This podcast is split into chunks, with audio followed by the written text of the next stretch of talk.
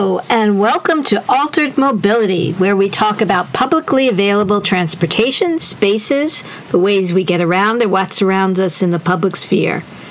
I am Cheryl Gross Glazer, your host, and today we do the first of what I know will be a recurring series, sort of um, intermittent series of covering films and TV that portray our public spaces, our public transportation. Um, and I'd like to concentrate on the positive light rather than the negative one. We won't be going to something like Pelham 123, for example. And today we talk about uh, Roman Holiday which I wanted to be the first one because it immediately came to my mind when this this topic popped into my head. Um, a movie that just where the the city itself is a character. But before we get to our movie Roman Holiday, we have a related moment of equity. Um, so the the movie Roman Holiday falls right in the Hollywood blacklist period, and it involves two professionals who had been blacklisted who were involved in the making of the movie. During the early 20th century and through the Great Depression, many people joined or sympathized with the communist or socialist parties. Um, but that tide of public sentiment that was very pro worker, anti capitalist, but particularly pro Soviet was very much out of fashion by the end of World War II. In Russia, we had Soviet repression, we had Stalin, and we had an ideological enemy. The blacklist was created in 1947 in that atmosphere of heightened anti Soviet public opinion in the U.S. A congressional committee, the House Un American Activities Committee, accused the film industry basically of harboring communists, but generally really idealistic actors, writers, directors, and others because many of them had been associated during the Depression in some way with communists. And this was a high profile way of taking on, you know, and seeming tough against, um, you know, the hidden threat of communism especially among people who were influencing American culture in such a big way. Going to the movies was a, a very common pastime, and it really affected how Americans saw each other and how they were seen around the world. And this congressional committee predated the McCarthy witch hunt, probably kind of led up to it if you think about it. On the famous question of the committee to those it called before it was Are you now or have you ever been a member of the Communist Party? But the committee did not so much want an answer as they wanted to publicly humiliate witnesses through coercion because there was a threat of the loss of one's livelihood um, to get people to name others, to name names, and to name friends. Those who refused or were named by others were blacklisted. Even those in entertainment suspected of communist affiliation or sympathy were blacklisted. Um, and they were unemployable in films, television, radio. Writers could sometimes uh, get someone to cover for them you know but but life was still hard. For many others blacklisting meant the end of a career that that was never resuscitated. For a very few such as lucille ball popularity and humor and how they handled the accusations were enough to keep the public on their side. Encyclopedia.com has it right when it said and I quote liberals, intellectuals, artists, labor leaders, immigrants, Jews, and African Americans found themselves targets of HUAC investigations. End quote. HUAC was the acronym for the committee. Finally, in 1960, for the film Spartacus, Kirk Douglas, a screen idol at the time, and the director of his film, Otto Preminger, insisted that Dalton Trumbo be given credit for screenwriting. Uh, Preminger, uh, Trumbo had been blacklisted. Preminger also gave Trumbo credit later that year for the movie Exodus. Trumbo had been involved in several uh, had been involved several years before in Roman Holiday, and um, giving a a blacklisted writer credit broke The Blacklist. Uh, um, not before many lives were ruined, but it, but it did show a certain bravery on um, their parts, although the blacklist was not at its height by that point, but still people weren't being hired. And now to 1953, Roman Holiday. The film was shot at a studio in Rome and on location in various places in the city. It was shot in black and white because filming outside in color was too expensive. The movie stars then very established leading man Gregory Peck and newcomer Audrey Hepburn, who was about 13 years younger than Peck. Eddie Albert, you may remember him from Green Acres, uh, played the first ever romantic comedy sidekick for which he received an Oscar nomination, as did his co leads. Audrey Hepburn won the Oscar. And Gregory Peck uh, had insisted on her getting, you know, top billing in the movie. I think he was first, but she was right after. That that had not been planned. Uh, two people who were on the Hollywood blacklist permit, uh, participated. One was Trumbo, who was a script writer and eventually received credit when the DVD came out, and uh, an assistant director. So the general theme is the movie follows a beautiful, fairly innocent European princess who is on tour. Her schedule is way too full. She wants to see Rome, and maybe she wants to see anywhere without um, an entourage, without crowds around her, without scripted remarks, and far from official events. And I did read that the story was inspired by a then yarming, yeah, yarming, young, charming Princess Margaret and Margaret was the younger sister of Queen Elizabeth. Queen Elizabeth, at the time of uh, Roman holiday, had just become queen. She was married, and she was quite reserved. So she wasn't the fun personality of the family. Princess Margaret, however, was a media sensation. She was young, she was pretty, she was eligible for romance and marriage. Um, and just to give you, like, putting the family in perspective here, Elizabeth was born third in line to the throne behind her uncle, who was crowned King Edward VIII, and he soon abdicated to marry American divorcee Wallis Simpson. Um, but as the king, Edward was the head of the Church of England, which did not permit remarriage after divorce if previous spouses were still living, which Simpson's exes were. So he abdicates. But had he married a suitable partner and had children, Queen Elizabeth would have been just one more relative of the monarch. So by the time Roman Holiday was released in theaters in 1953, Margaret is very well known, and she had a quite a not quite approved love affair of her own. Uh, this man was had been a war hero. He was well known to her family, and he had divorced his wife, and thus he was unacceptable to the Church of England and to its its leader, um, Margaret's sister. The law of royal succession was almost changed to allow for the marriage, but after a separation of about two years, whilst the constitutional succession matter was being debated and decided, Margaret gave up her love in in, instead of having the law changed and, and marrying uh, this gentleman. His name, by the way, was Peter Townsend.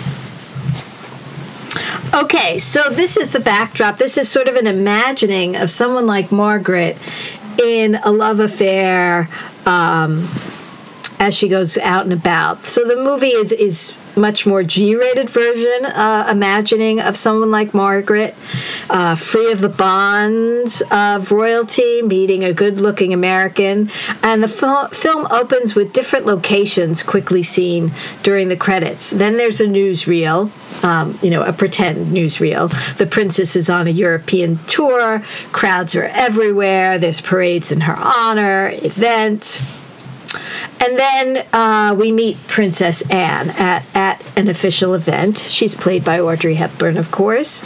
She's of some unknown European country at a palace in Rome, one of the cities she's hitting on this European tour, and she's being honored. Uh, it's everything is very formal. And our first hint comes quickly that we have a royal who is bored out of her mind. She's greeting guests, but underneath her gown, she keeps taking out her shoe and kind of playing with it with her foot. She almost loses the shoe. That's kind of a funny little scene. Um, and she only gets to dance with very old officials. Uh, after the ball, while she's getting ready for bed, her assistant is giving her the uh, uh, itinerary schedule for the next day. The princess starts screaming because she can't stand yet another day of meaningless speeches, presentations, and gifts she won't keep. Uh, the the assistant treats the situation as like a little mental health issue requiring medication. Let's let's calm this this person down so the next day we can get on with things. And the princess is given a sleeping pill. But before the pill takes effect, Princess Anne escapes from the palace after, you know, kind of tiptoeing through the palace. She escapes on a food and wine truck that is leaving the palace. Um, she's on her own here in this truck, and we've been situated in the story, at least her part of the story.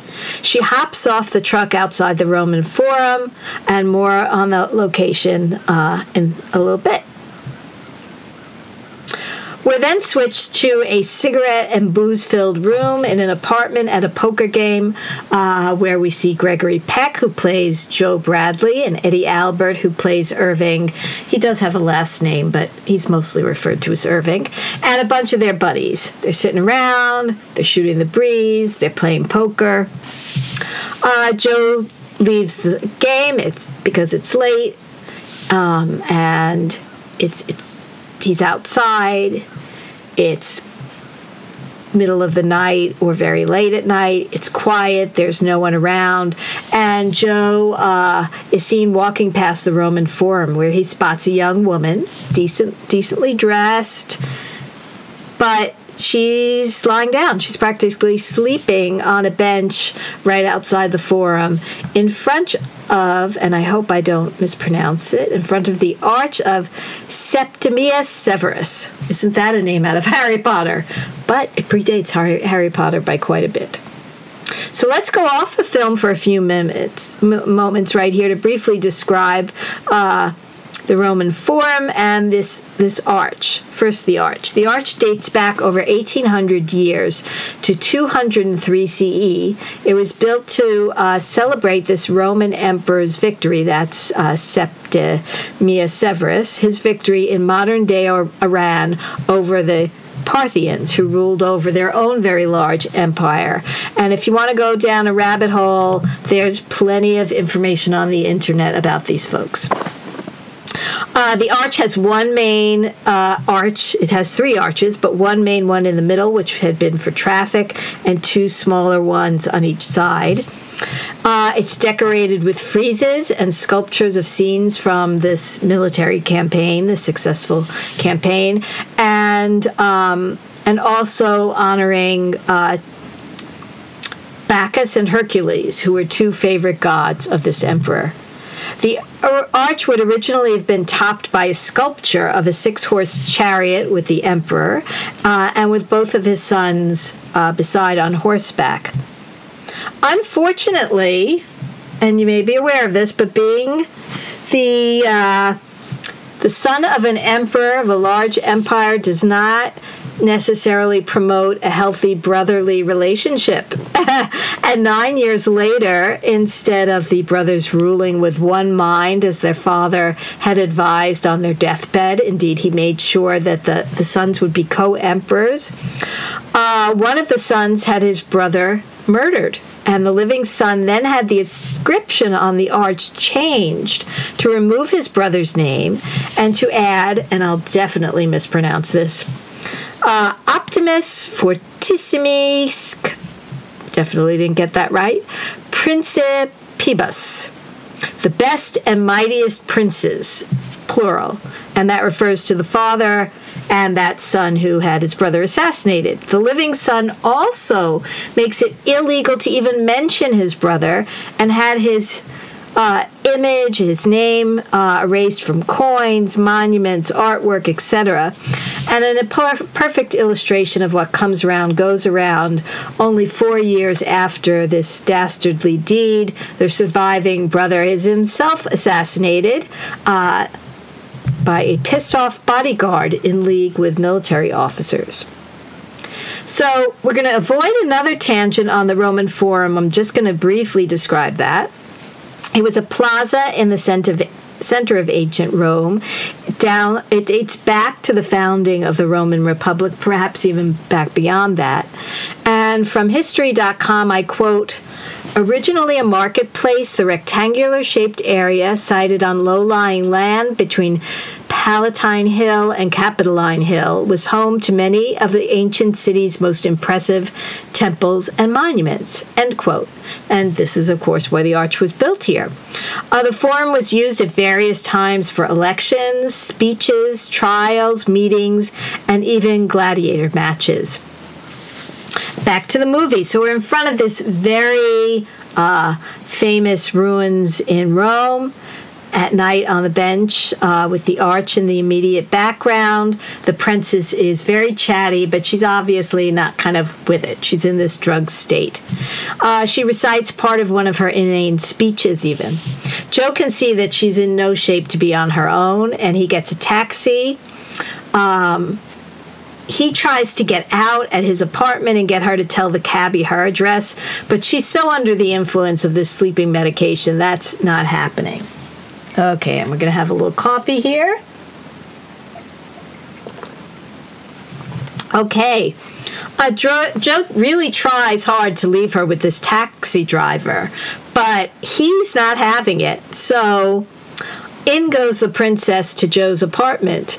This is the 1950s, and Joe takes good care of her there's no hanky panky. He doesn't try for anything, uh, though he's a snarky guy. You know, he's he's not um, he's not a Boy Scout here, but he very nicely gives her his classic pajamas to wear. He leaves her alone to undress.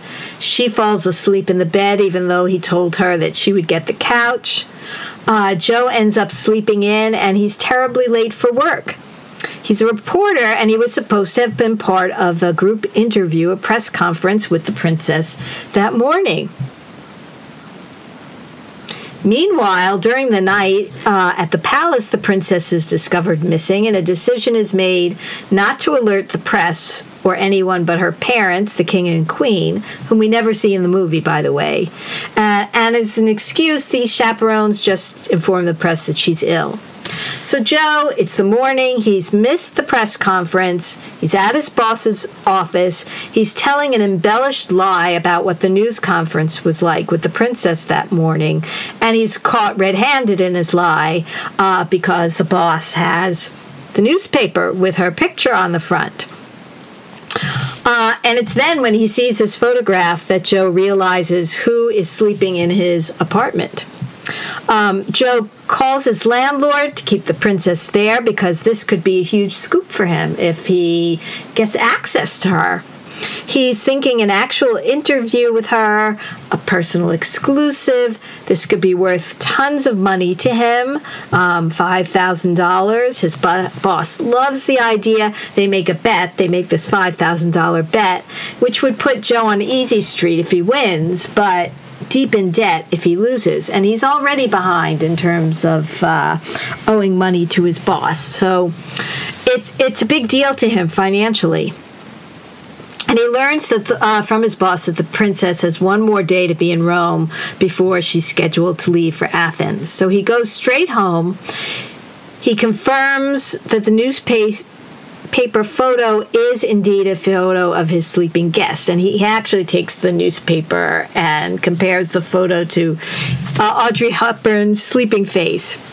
Um, so he confirms that it's Princess Anne. He carries her back to the bed from the couch. I won't go into every little detail of how she got from the bed to the couch, but anyway, because he now knows that she's a princess and he wants this interview. But it becomes clear it's not really an interview as it would be duping the princess into like spending time with him and he thinks of a day out doing what she feels like being a regular person um, and getting photos by his sidekick irving whom we had met at the poker game so Joe starts asking questions even before uh, the princess is fully awake. And when she does, when she realizes that she has engaged in this very uh, bad behavior, bad to her of spending a night alone in an apartment with this man and that it's 1:30 when she's waking up she she kind of freaks out. And by now we're 48 minutes into a 2-hour movie. So where is the city of Rome. All we've really done is situate our characters, who they are, and kind of what their incentives are and how they're each lying to each other. So, one thing we do know about TV and movies is that there is always something about the main character's place of residence that is probably above his or her financial means. In this case, the apartment is tiny. Um, it's it's really more of a, a studio, um, but the there's this huge patio right outside it that has a great a great view of the neighborhood and the local landscape. Okay, and I'm not going to go into it because we'd be here forever, but there's lots of cute comic moments in the movie with local Italian actors, and it's really worth watching, even, you know, especially a second or third time just for them because they are such a, a bonus. So Anya, as she tells Joe her name, never lets on what her uh, background is. She asks for money, which she'll pay back so she can get back to where she's going. Um, five minutes later, the couple still, you know, they're still chatting. They're still very kind of formal with each other. Um, but neither revealing who they re- actually are. We go out into the streets of Rome on a picture perfect sunny day, and this is obvious even in black and white that it's it's sunny, beautiful weather, and the city is alive and joyous. There's lots of people in the street, food vendors selling, the princess buys shoes on the street, there's kids, kids underfoot and running around. Um, and then she rounds a corner and she's at the Trevi fountain, and Joe is following close behind, which she's unaware of. So let's talk about the Trevi Fountain for a minute or two. It's a very famous spot in Rome. You've probably seen pictures of it, but it feels kind of different when you're there. And I will get to that part. So, the Trevi Fountain sits atop the terminus of an ancient Roman aqueduct that led to the first public baths that were built in Rome. It's been the site of a fountain since before the f- current fountain was constructed, although I, I didn't easily see the history of that fountain. And though, although a pope commissioned the building of the current fountain, it took a hundred years, a different pope, a second design contest, and a new architect before construction began. And the Trevi, which is a, a Baroque, very fancy fountain, took more than 30 years to build and was completed in 1762. The god Oceanus, not Neptune, is portrayed in the middle with a straw and that's and that that distinction that's another rabbit hole you can go down if you want to. Is uh, oceanus is portrayed in the middle with a strong rebellious horse on one side a calm one on the other to symbolize the changing moods of the sea uh, the fountain is on the back of the Palazzo Poli, and it takes up much or most of a plaza where three streets come together, hence the name Trevia, Trevi. Um, in sight of the Trevi fountain, Anya quickly uh, sees a, a little salon or barber shop, and she goes to get her very long hair cut off into a fashionable short hairdo, which marks a step in her transformation. And Joe spies on this. He's hanging out at the fountain. Um, as an aside, uh, this this little plot device was also used about a year later in another Audrey Hepburn film, um, Sabrina. where she changes her hairstyle from long and girlish to short and sophisticated. And that movie had also had older male stars, and in that case, quite a bit older.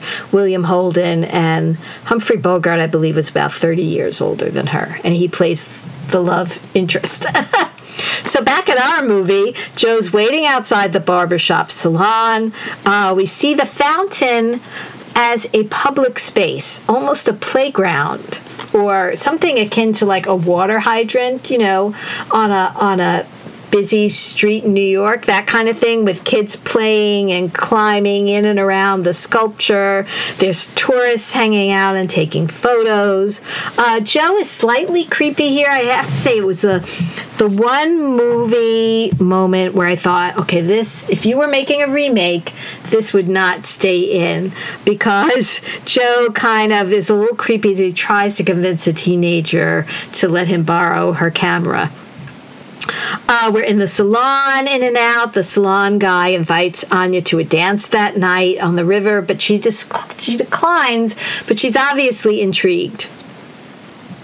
And then we're quickly at the Spanish Steps uh, across, and I am going to definitely uh, mispronounce this across from the Fontana della Barcata, Fountain of the Boat. The steps are used in the movie as they used to be in real life, basically for public seating, a kind of casual streetscape amphitheater. Um, but before talking about the history of the steps, you should know that in 2019 there was a new law passed that made it illegal to sit anywhere on the steps, punishable by a fine of I don't know if it's up to or a definite fine of 400 euros. And I have to say, that's like not allowing people to sit on the steps of the 42nd Street Library in New York or on the steps of the Met there. I can't think of a DC equivalent. Maybe by Gallery Place, the Portrait Gallery steps. You always see people sitting there. I mean, it just takes the life out of it. I don't know whether people are actually um, adhering to that law, though. I don't know. Um, so the Spanish Steps, that's only their name in English, were funded by a French diplomat to connect the Piazza de España, so you can see where that name is coming from, below with a church that was owned by the French at the top. This is a, a very steep hill. Uh, the steps are in a neighborhood made famous by uh, later English expats. John Keats lived next to the steps, um, and that's where he spent his final days as he passed away from tuberculosis at age 25. There's also a British tea shop that was opened by two English women in the 1890s, and it's still in business today.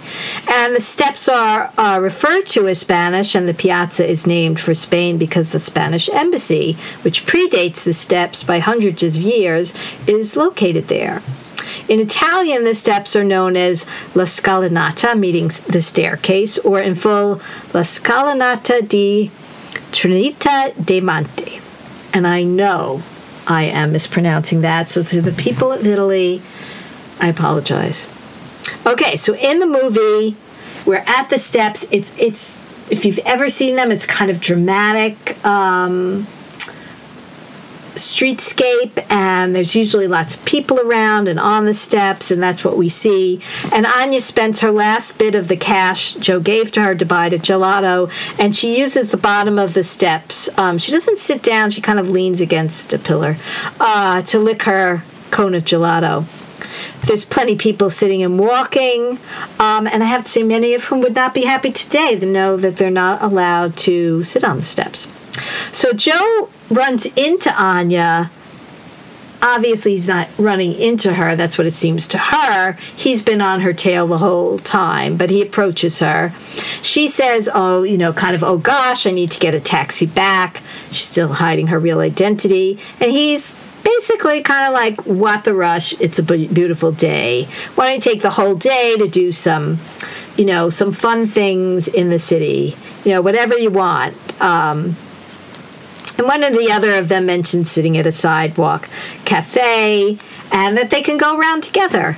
Um, and she tells Joe a lie here that she's playing hooky from school and that she had been given a sleeping pill the night before.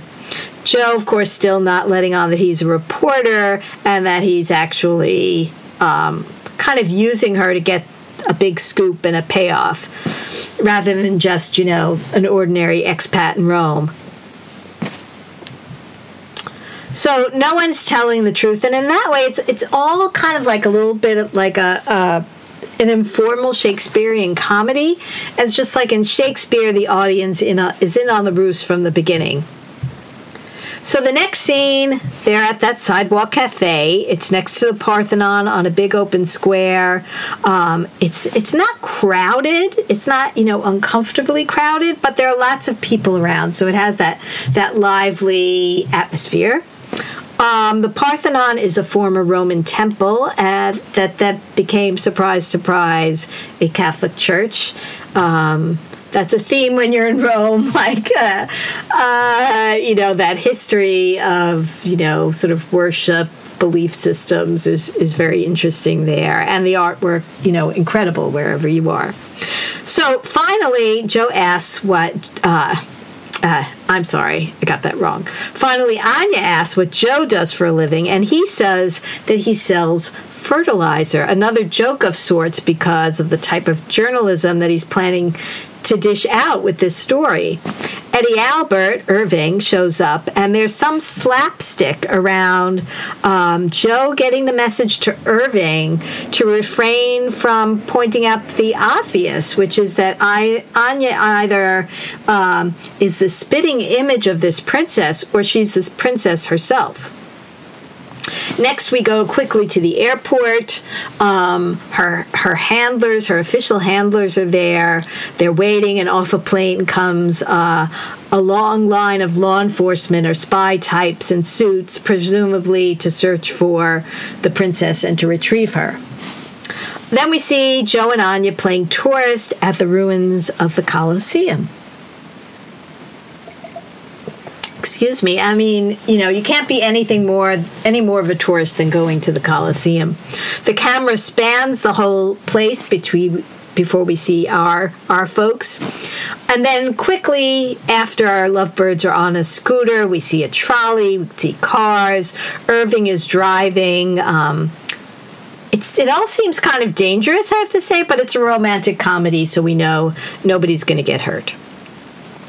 Uh, we see our couple on their scooter. I forget how exactly they get the scooter, but um, they're on this scooter traveling past the Capitoline Museum and the Colosseum, both iconic Roman sites. Um, Irving's following in the car and taking photos. Um, and I'll just say that the Capitoline Hill was considered the center of the Roman Empire, and it's one of the seven hills of Rome. It's also a, a pretty famous site. Okay, so then Anya, by accident, gets the scooter going on her own again, I'm not going to go into every detail because we'd be here for three hours. But she somehow gets on the scooter, and it kind of starts almost by accident. She, she, can't quite figure it out. She's driving without any idea of how. Joe jumps on the back, and mayhem ensues. The scooter plows into a cafe and a street art sale. All miraculously without crashing into any person or destroying anything very skillful navigating. But Anya speeding as well as violating, you know, every and any traffic law, which the police finally notice. And to add madcap to mayhem, the Roman police are in pursuit on motorbikes and in jeeps. Then we're at the police station uh, where Joe. Uh, reveals his press identity to the police but claims that he and Anya are newlyweds. All three are let go Joe, Anya, and Irving. When they get out of the station, Anya asks about the press pass, and Irving and Joe dance around that, um, basically saying that they had been good liars. And the background image is of a site to be determined. Um, that's I think it's the Tempio di Portuno, an ancient temple of the first century um, BC. Later turned into a Catholic church. See the theme? Uh, then for the mouth of truth. They're right near the mouth of truth. Um, they go in. It's, it's sort of like uh, this little indoor area where they're alone, nobody else is waiting. It's called the Bocca della Verità, or Mouth of Truth. Uh, it's a very funny scene that was filmed in one take. Joe tells Anya that um, if you're a liar, your hand will be cut off or stuck um, if you put it into this mouth of truth. And since he knows that she's lying, um, he's on to her hesitance um, to put her hand in. He puts his hand in, and that provides the comedy because he pre- pretends to get it stuck inside the mouth. Then we're at a place called the Wall of Wishes, and although this wall still exists, the wishes are long gone, and the location is somewhat distant from the center of Rome. And I won't go into that rabbit hole. Uh, Joe and Anya then go down to the Tiber for dancing. Um, they're at the bank of the river. You see in um, right there the Ponte Sant'Angelo. This is a bridge, as well as the Castle San Angelo fortress. Um, and and just so you know, he's paid for everything the whole day. You know, since she ran out of her money, and she's been out of money for a while. So the Ponte Sant'Angelo Bridge, as well as the Castle San Angelo Fortress, were built in ancient Rome. The fortress holds the mausoleum of the Emperor Hadrian, and the bridge was built by Hadrian. in a bit of pre planning there to provide access to the mausoleum. But we all know that Rome became Catholic, so the bridge has statues of saints built at either end of the bridge under the direction of Pope Clement in the 16th century, with statues of um, angels that replaced earlier aging ones. In, and these current statues were uh, put on in the late 17th century. Uh, this is one of those spots that you commonly see in Europe by rivers where the light is so beautiful, either at, at dawn or at sunset, and a lovely space to watch that. It's a pedestrian bridge now. Okay, just drinking more of my coffee, particularly good this morning. All right, so in in the movie, life is being lived in the space on the river. There's outdoor dancing and dining here. Lots of couples are dancing. Our couple, our couple dances. Um, the plainclothes spies are out in full force searching nearby. And um, at the river, she tells Joe, you know, that he's such a kind person and completely unselfish. And Joe, of course, you know, he feels pretty bad um, about his lying. You know, he's he's not a complete, you know, jerk. Uh, she then runs into the guy who, who had cut her hair earlier, and they dance. And then Irving arrives while she's off dancing, and he takes a photo while no one notices. Um, but this army of plainclothesmen are arriving. They're walking down the steps to the river, and then one of them spots her, and he steps in to dance with Anya, and he calls her Your Highness. So she knows the game is up. She runs away. She's screaming for Mr. Bradley. I don't know why she doesn't scream Joe, but she screams for Mr. Bradley. Our three escape, but not before punches are thrown, men thrown in the river. Uh, Anya gets into it by hitting some man over the head with a guitar. By now, the police are all over the place. Anya and Joe end up jumping in the river and swimming to shore. Uh, but when they, they get out of the river. It's it's in a very quiet and dark spot. They're soaking wet, um, and it's an intimate moment. And Joe kisses her, and he, from here on, the tone of the movie uh, changes significantly. And they're not in public anymore. We veered away from comedy into drama. Irving finds them and he drives them back to Joe's apartment. In the apartment, we find them seemingly a little while later. Uh, the princess is in a very closed robe up to her neck, and Joe is already in dry clothes. Um, his hair doesn't even seem to be wet. No one is still, no one is telling the truth, but they are very much more serious together. It's quite 1950s in terms of gender roles, but but it's as if they're talking in a roundabout way of marriage and a future together, while never directly addressing these issues. And then uh, we have Joe driving in a car with Anya, as if a scooter were too whimsical. You know, that part of our day out and about is over. Um, as if to show that our couple is, is mature and serious. There's no more scooters or buses or trolleys around. Uh, they're outside, but from that moment uh, where they come out of the river, they're in private.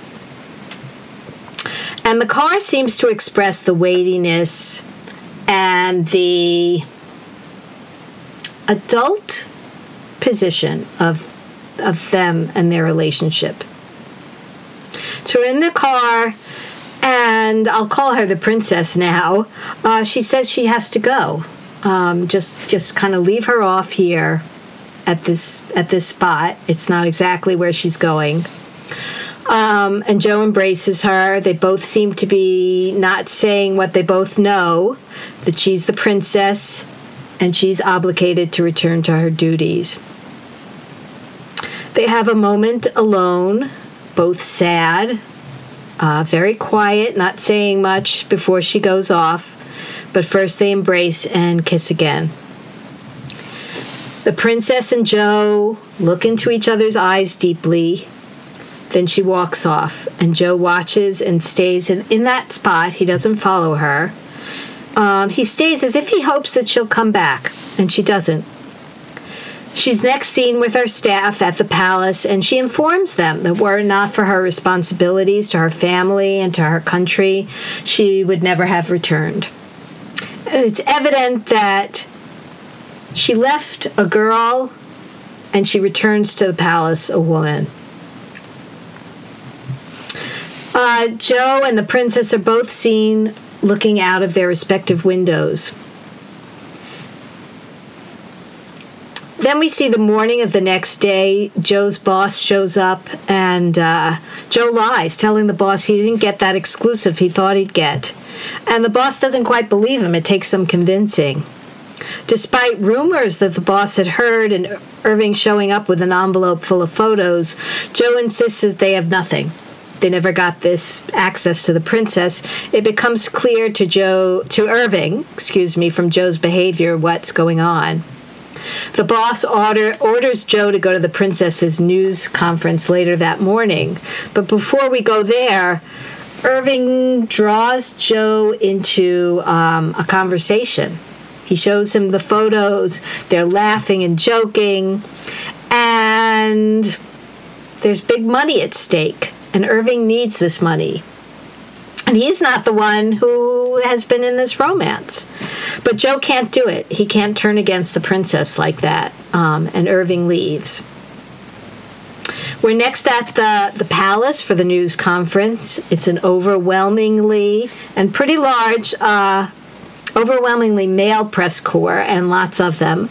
Uh, Joe and Irving are standing in front, not quite in the middle, come more a little bit more off to the side, but not the very side. The princess comes on stage wearing what looks like, I swear, my aunt's 1950s wedding dress.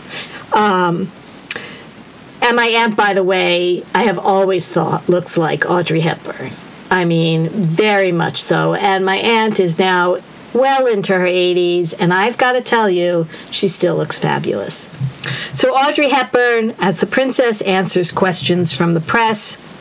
Joe makes a statement um, in code. He's one of these reporters asking a question, and he makes a statement which she understands, right? They're, they're talking like in their own secret secret way, coded. Um, and she responds in kind. So they're they're having this private conversation in public.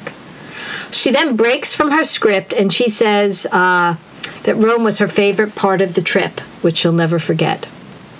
And then she announces that she wants to meet uh, the members of the press, and they're actual reporters, by the way, who are are in this scene. Down the line, um, that first row, but not at the very end, are Irving and Joe. And it's as if the air gets heavy in the room. Joe Bradley introduces herself. She acknowledges him and moves on, um, meeting others, um, but not skipping a beat. One would never know. She looks back one more time for a good look at Joe, tears in her eyes. When she meets Irving, uh, he gives her an envelope as a gift. She peeks, and it's the pictures of her and Joe together, and she realizes everything.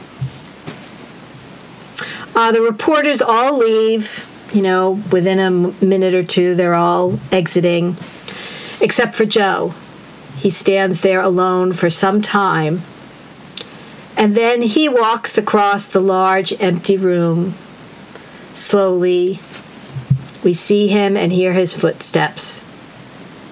We're led to believe that something profound had happened to these two people that they'll never forget.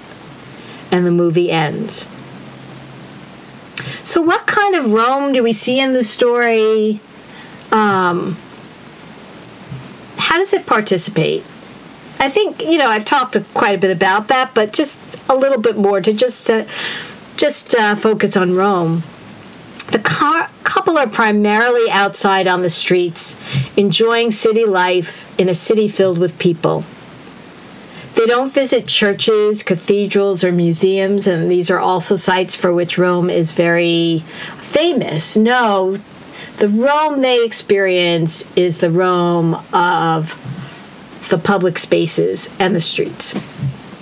They're not searching for any of the famous sculptures all over Rome, although some of them happen along, you know, they happen to see along the way, you know, really except for the Colosseum that you kind of consciously have to go to. You don't you don't just, you know, step inside. You have to actually go there and get in. This is a couple that's portrayed um, through the city as free and spontaneous to make the most of their one day. And when they're going from place to place, it's mostly in the fresh air on that scooter.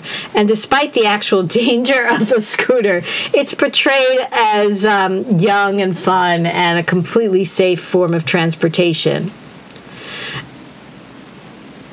So it's the scooter, which is spontaneous, versus if you think about it, buses or trains.